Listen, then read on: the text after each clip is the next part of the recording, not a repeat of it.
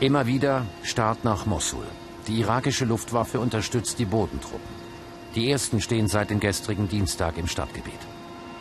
Eine einzigartige Koalition aus irakischen Sunniten, Schiiten, Christen, Kurden und einer internationalen Allianz kämpft seit Mitte Oktober gemeinsam gegen einen Feind, den sogenannten Islamischen Staat. Die Befreiung der Stadt Mossul von den Terroristen des I S ist nahe. Zumindest zahlenmäßig ist die irakische Armee gemeinsam mit den Verbündeten klar überlegen. dreißigtausend gegen rund viertausend Terroristen. Doch der I S verwendet eine spezielle Waffe. Skrupellosigkeit. Wir sammeln genaue Informationen darüber, ob der I S sich hinter Zivilisten verschanzt. Zum Zeitpunkt des Angriffs prüfen die Piloten zusätzlich jedes einzelne Ziel. Halten sich dort Zivilisten auf? Frauen, Kinder, Alte? Wenn das so ist, führt der Pilot den Angriff nicht durch, sondern wartet. Gute Vorsätze, denn die Offensive gegen den sogenannten Islamischen Staat soll nicht zum Angriff werden auf die eigene Bevölkerung. Mossul wird in die Zange genommen. Die kurdischen Peschmerga-Kämpfer rücken von Norden und von Osten auf die Stadt zu. Die irakische Armee führt die Offensive an und nähert sich von Osten und Süden. Und auch aus der Luft geht das irakische Militär gegen den I S vor, unterstützt von der internationalen Anti-I S-Koalition. dreißig Kilometer südlich von Mossul bereitet General Ahmad al-Jabouri eine Einheit der irakischen Armee auf die nächste Etappe vor. Er kooperiert mit Einheiten der Polizei. Gemeinsam legen sie die Route fest. Sie beschließen, sich dem Dorf, das sie erobern wollen, von zwei Seiten zu nähern. Das ist gut, fahrt ihr direkt. Und die Luftwaffe haben wir ja auch noch.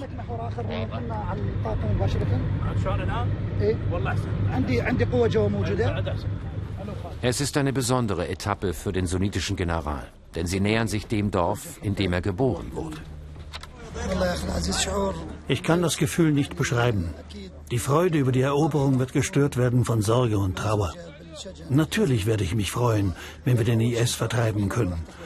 Aber ich werde auch traurig sein, denn dann stehe ich an den Gräbern der Menschen, die mir am nächsten waren.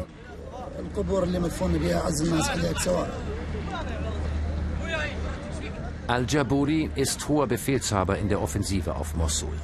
Doch genau deshalb bedroht der I S seine Familie. Viele von meinen Angehörigen wurden vom I S verschleppt. Stell dir das mal vor. Sie holen deinen Bruder, deinen Cousin.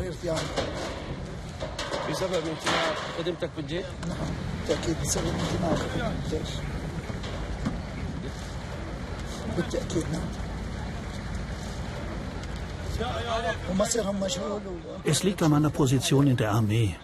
Ich weiß nicht, wo meine Verwandten sind. vierzig oder fünfzig Angehörigen meiner Familie droht die Hinrichtung. Alles meinetwegen. Er widme den Kampf den Opfern des I S, sagt der General. Er bricht mit seiner Einheit auf Richtung Muneida. So heißt sein Geburtsort am Ufer des Tigris. Es sind nur noch wenige Kilometer Straße bis dorthin.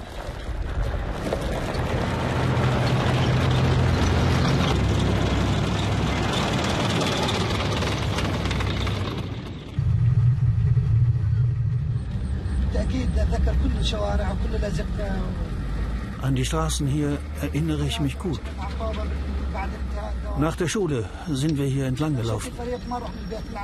Wir sind oft nicht gleich nach Hause gegangen, sondern haben hier noch Fußball gespielt.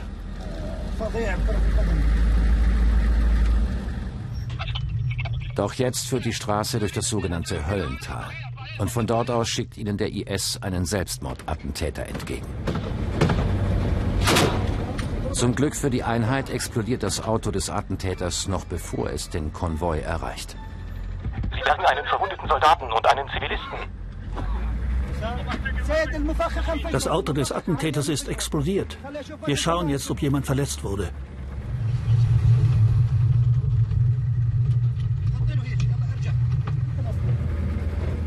Im nächsten Ort stoppt der General, um sich zu beraten.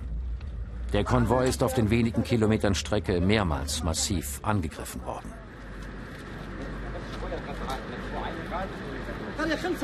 Das Dorf ist eigentlich unter unserer Kontrolle. Aber es sind noch I S-Leute dort. Und sie haben mit Sprengstoff beladene Autos, die müssen wir erst zur Explosion bringen. Und danach können wir das Dorf durchkämmen. Außerdem sind da Scharfschützen aus dieser Richtung. Sie beschließen, den Vormarsch fürs Erste zu unterbrechen. Zu riskant. Vor den Kämpfen sind viele Dorfbewohner rund um Mossul bereits geflohen, in vorbereitete Lager wie Hazir, zwanzig Kilometer von Mossul entfernt. Der I S wollte sie zurück in die Stadt treiben, um sie als Schutzschilde zu missbrauchen. Die kurdischen Peschmerga haben sie in Bussen hierher gebracht. Viele der Flüchtlinge sind Kurden. Sie haben meist keine Angst, vor der Kamera zu erzählen. Unter dem I S war Fernsehen verboten, Mobiltelefone waren verboten, Satellitenschüsseln haben sie uns weggenommen. Wir hatten kein Geld, keine Lebensmittel, nix. Für die Kinder sind I S-Terror und Flucht schon alltägliche Schrecken. Die Erwachsenen tragen die Erinnerung an das verlorene Mossul im Herzen.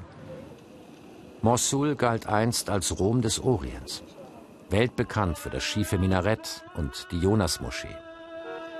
In den neunzehnhundertsiebzigern erlebte Mossul einen Aufschwung. Die Stadt war immer schon Knotenpunkt der alten Handelsrouten und galt als schönste Metropole des Irak. Hier lebten sunnitische Araber zusammen mit Kurden, Turkmenen, Armeniern, Jesiden, Christen und Schiiten. Später wurde sie zur Stadt der Offiziere Saddam Husseins und unter amerikanischer Besatzung zur Stadt der sunnitischen Aufständischen. Manche von ihnen schlossen sich später dem I S an. Daher wollen viele sunnitische Flüchtlinge nicht vor der Kamera sprechen. Sie haben Angst vor Racheakten des I S. Über zwei Jahre im Kalifat, das die Menschen mit drakonischen Strafen disziplinierte, wirken nach, auch in der Freiheit. Doch eine Gruppe ist bereit, anonym zu berichten. Ja, sagen sie, es gab Nachbarn, die mit dem I S kollaborierten, oft nur um Geld zu verdienen. Dadurch grassierte das Denunziantentum. So wurde dem I S gemeldet, dass ein Nachbar ein Mobiltelefon besitze, auch wenn das nicht stimmte. Nur um dafür etwas Geld zu bekommen. Die Konsequenz: Enthauptung. Und bei einem vermeintlichen Diebstahl Hand abhacken. Die Peschmerga befürchten, dass sich Anhänger des I S unter die Flüchtlinge mischen. Deswegen werden vor allem junge Männer in dem Lager Hazir verhört. Dem I S ist es gelungen, die Gesellschaft tief zu spalten. Die arabischen Sunniten, die unter der Herrschaft des I S lebten, stehen jetzt unter Generalverdacht. Das Misstrauen sitzt tief. Von Osten her rücken Spezialeinheiten der irakischen Armee auf Mossul vor. Sie haben in den vergangenen Tagen die äußeren Stadtgebiete erreicht. Auf ihrem Weg haben sie das Dorf Bartala, rund zwanzig Kilometer vor Mossul, vom I S zurückerobert. Dorf für Dorf zurückerobern, Schritt für Schritt aufräumen mit dem I S. So lautet der Auftrag der Spezialkräfte. Sie wohnen deshalb provisorisch in Rohbauten. Die Kampfpausen sind spartanisch und glanzlos. Ganz anders der Name der Einheit: Goldene Division. Sie sind vor allem von U S-Ausbildern speziell für den Straßen- und Häuserkampf trainiert worden. Wenn Armee und Luftwaffe den Weg freigeschossen haben, dann gehen sie in den Nahkampf mit den Terroristen des I S. So wie bei der Rückeroberung von Bartala am zwanzigsten Oktober. Der Ort ist strategisch wichtig. Von hier führt die Landstraße direkt nach Mossul. Die Generäle der Goldenen Division wollen vor Ort erfahren, wie es gelaufen ist beim Kampf um Bartala. Mehr als zehn Autobomben konnten wir zerstören. Wir haben zahlreiche Terroristen im Kampf getötet. Die kleine Stadt ist erobert. Aber befreit heißt nicht sicher.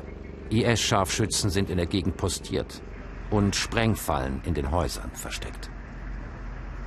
Der Widerstand war stark und sie haben lange gekämpft. Bis vor einer Stunde gab es hier noch Gefechte. Aber jetzt haben wir die Kontrolle und nehmen uns die nächste I S-Position vor. Bartala war früher ein Christendorf. Die Menschen konnten damals, zweitausendvierzehn, vor den Dschihadisten rechtzeitig fliehen. Die I S-Besatzer zerstörten alle christlichen Symbole innerhalb und außerhalb der Kirche.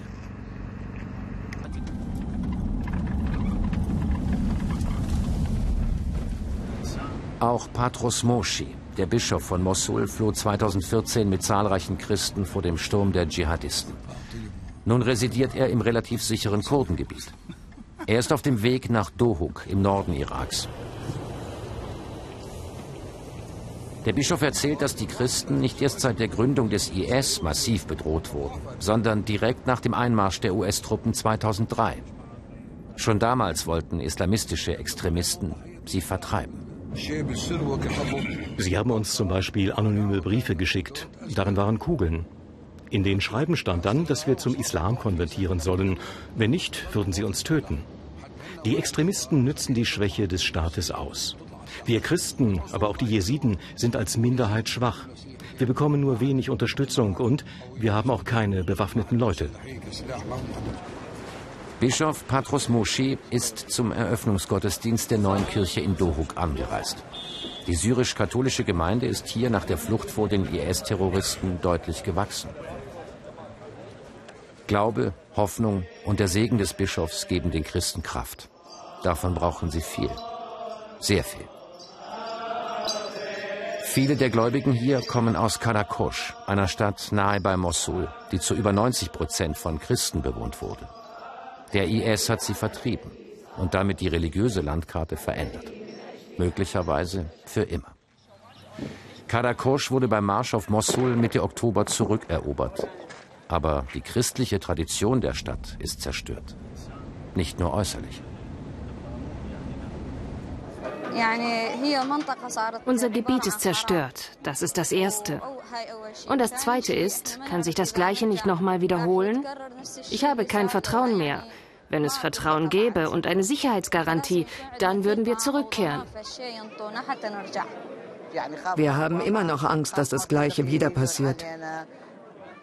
Ohne internationalen Schutz gehen wir nicht zurück. Aber ihr Vertrauen in internationale Hilfe wird immer wieder erschüttert. U S-Verteidigungsminister Carter besucht am zweiundzwanzigsten Oktober, kurz nach Beginn der Mossul-Offensive, den irakischen Premierminister Al-Abadi. Eines ihrer gemeinsamen Ziele, der I S, soll auch deswegen gestoppt werden, weil er die religiösen Gruppen im Land gegeneinander aufhetzt. Am selben Tag allerdings beschließt das irakische Parlament ein Alkoholverbot. Die Begründung, der Irak sei ein islamisches Land, in dem die Scharia zu gelten habe.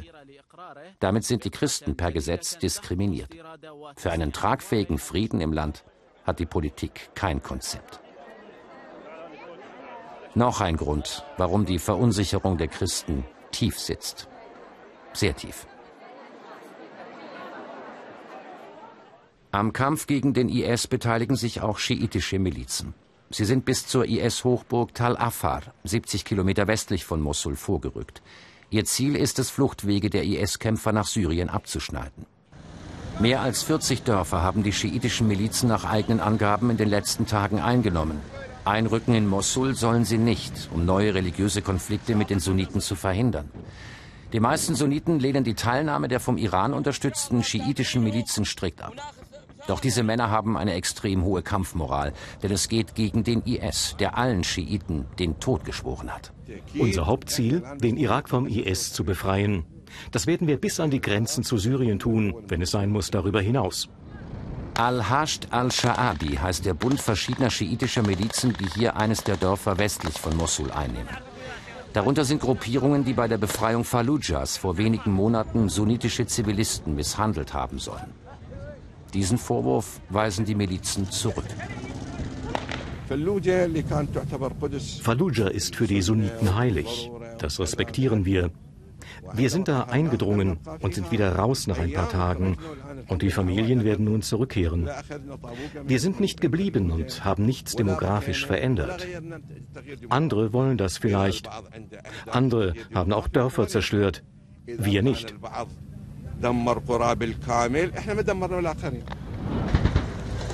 Um Religion ging es im Irak zunächst eigentlich nicht, sondern um den Machtkampf verschiedener Eliten.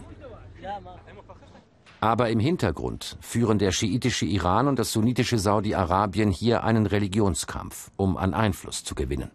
Und auch die Türkei will sich einmischen, um einen zusammenhängenden Kurdenstaat zu verhindern. Das alles auf Kosten der Soldaten, die vor Ort ihr Leben riskieren. Wenn dich eine Rakete trifft, schau nicht, woher sie kommt. Von rechts, von links.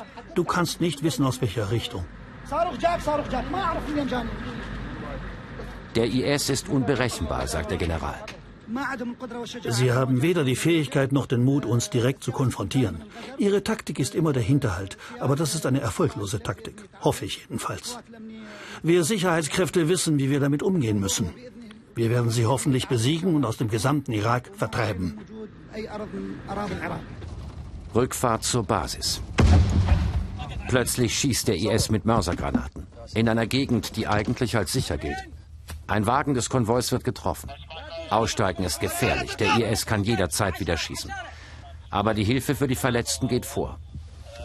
Eine Einheit der Polizei kommt den vier verletzten Soldaten zu Hilfe. Alle riskieren ihr Leben, um die Verwundeten zu retten.